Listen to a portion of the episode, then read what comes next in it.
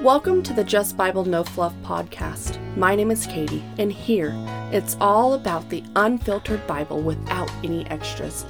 Join me for a focused journey through faith, uncovering the truths that truly matter.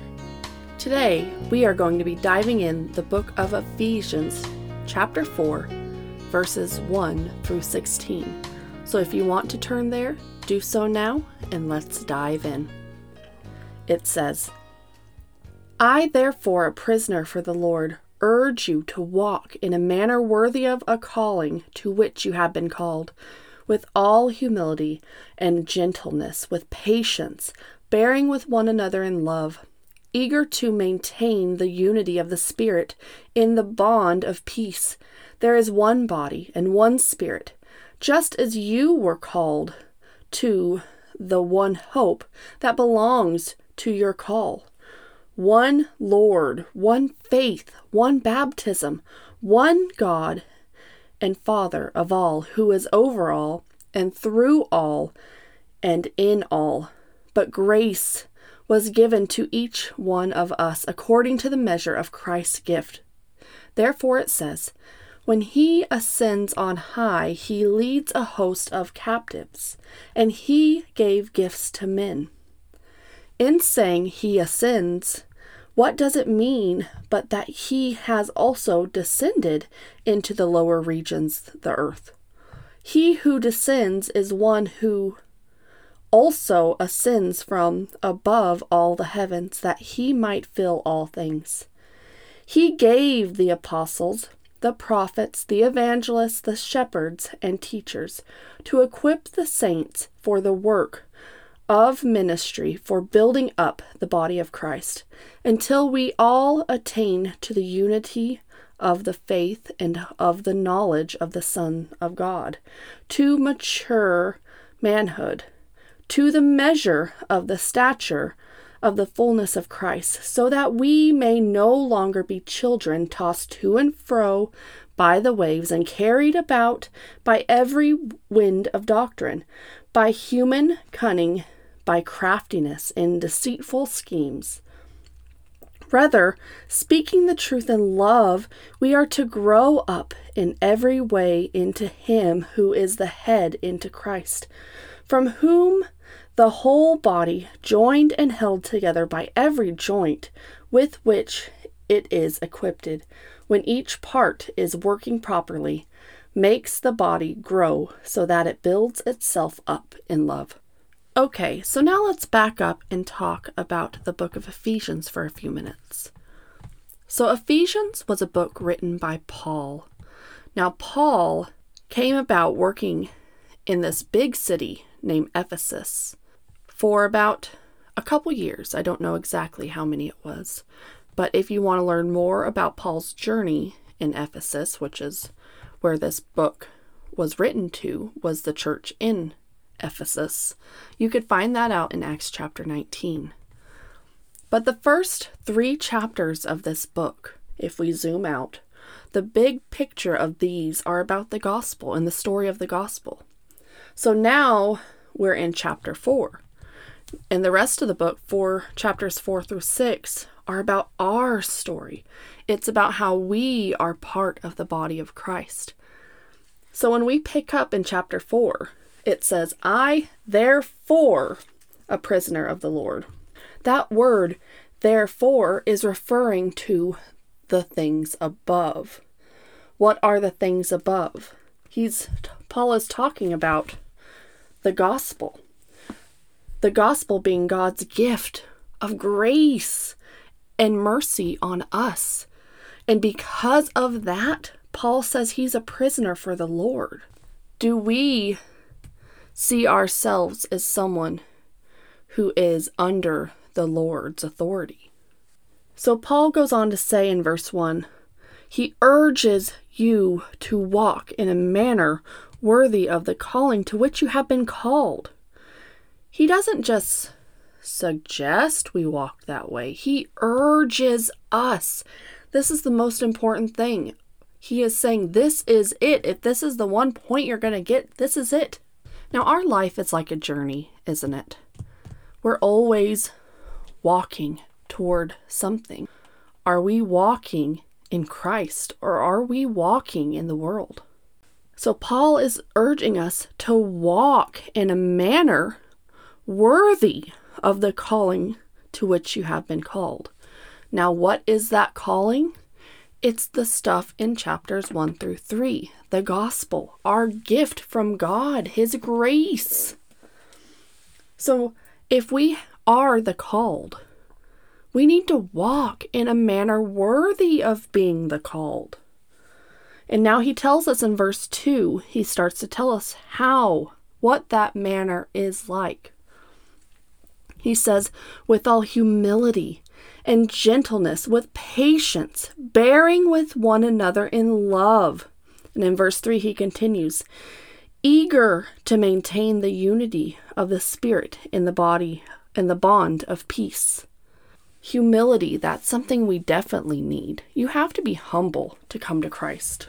Gentleness. Why do we need gentleness? Well, because we have to give up ourselves sometimes. Patience. Is life ever easy? We have to have patience in life. The next one is bearing with one another in love. Sometimes we just don't like people. Sometimes we don't get along with people. But when you are part of the called, you have to bear with one another. How? In love. And then we have to be eager to maintain the unity of the Spirit, of the bonds of peace. So we have to want to seek peace above everything else in this world. We have to want to be eager to seek peace. Not just you do it because you feel like you have to, but we are so incredibly eager to seek peace between the others who are also called. That is what it is to walk in a manner worthy. And in verse 4, in this manner of being worthy, about being the called, what is it? This body it says there is one body, one spirit. So the spirit and the body are one. Verse 4 continues and says, Just as you were called, here's another, we are called again, just as we were called to the one hope. What is that one hope? It's the stuff found in verses 1 through 3, the gospel our one hope that belongs to your call. The gospel should be our call too. Verse 5 says, One Lord, one faith, one baptism. In verse 6, it says, One God and Father of all, who is over all, through all, and in all. We see a lot of the word one being repeated over and over again. Let's go back and find all of them. So there's one body, there's one spirit, there's one hope, one Lord, one faith, one baptism, one God who is over all. So that is what our part is for us being called. Being called into this oneness in the body. This is the unity. It's all everything being part of one bigger picture, which is God.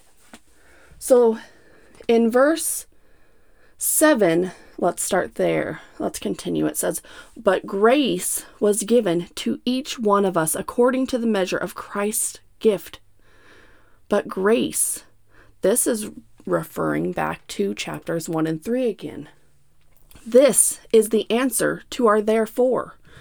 Remember at the beginning of chapter 4 how it says, I therefore, this is the answer to it. This is the answer. It says, But grace was given to each one of us according to the measure of Christ's gift. Our answer is grace. So let's continue in verse 8. It says, Therefore it says, When he ascends on high and he led a host of captives, he gave gifts to men. What are the gifts? It's the grace that he gave us. In verse 9, it continues and says, In saying he ascended, and what does that mean? But that he had also descended into the lower regions of the earth. He who descended is the one who also ascends far above all the heavens, that he might fill all things. Verse 11 And he gave, what did he give? He gave us that grace, the gift.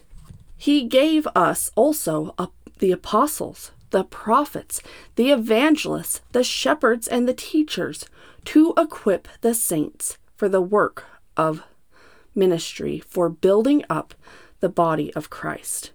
So the apostles and prophets and evangelists and the shepherds and the teachers, what do they do? They build up, they strengthen the body of Christ. And the body of Christ, we could see, goes back to the one body, one spirit, all those ones that repeated over and over again. So let's continue in verse 13. Until we attain to the unity, here's the word unity again, the unity of faith and of the knowledge of the Son of God to mature manhood, to the measure of the statue of the fullness of Christ, so that we no longer be children, tossed to and fro by the waves and carried about by every wind of doctrine. Children, this is the immature, the ones that don't know better, the ones that'll do whatever you tell them. Are we children in our faith? Are we tossed to and fro? Are we tossed and carried about in every wave of doctrine?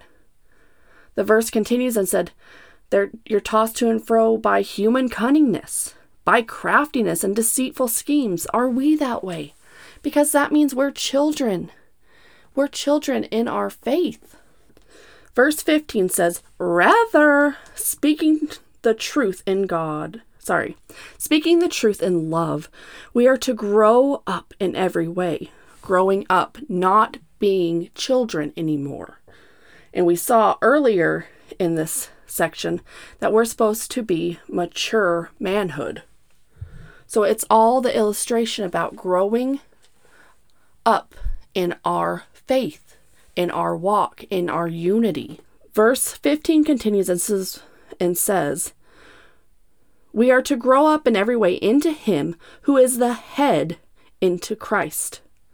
So God is the head over all of our body.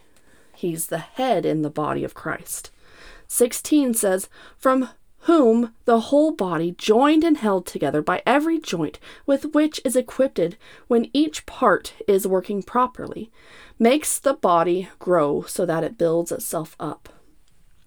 Now, the body, each part has to work properly.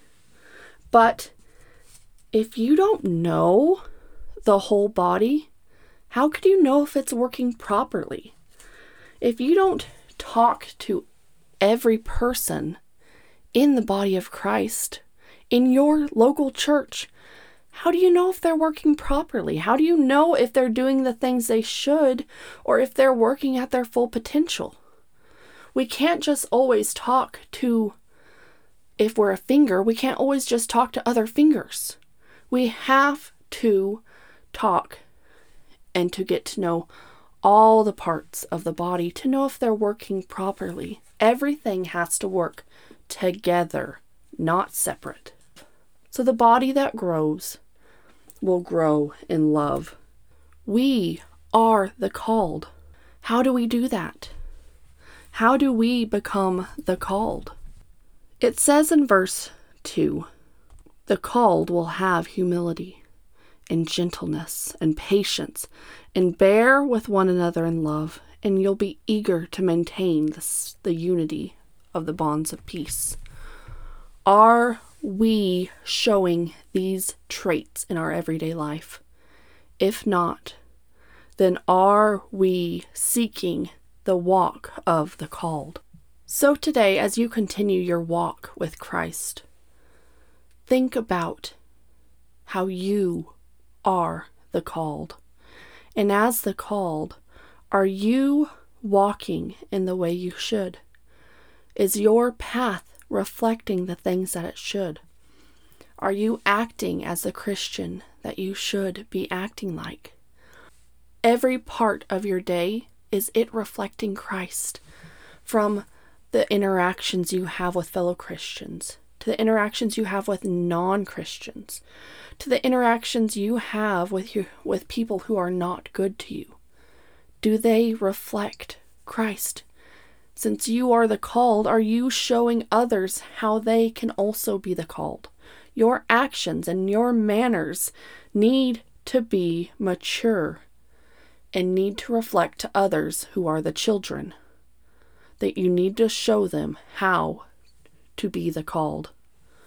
So today, be the called.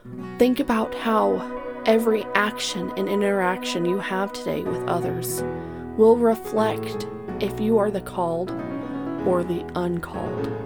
You get to choose today if you act like the called. Will you act like you have been called personally by Jesus? Thank you for joining me on this episode of the Just Bible No Fluff podcast. New episodes every Monday. Remember, the beauty of the Bible lies in its direct impact on our lives. Stay connected, stay faithful, and keep diving into the unfiltered wisdom of God's Word. Until next time, this is Katie signing off, wishing you a day filled with purpose and faith.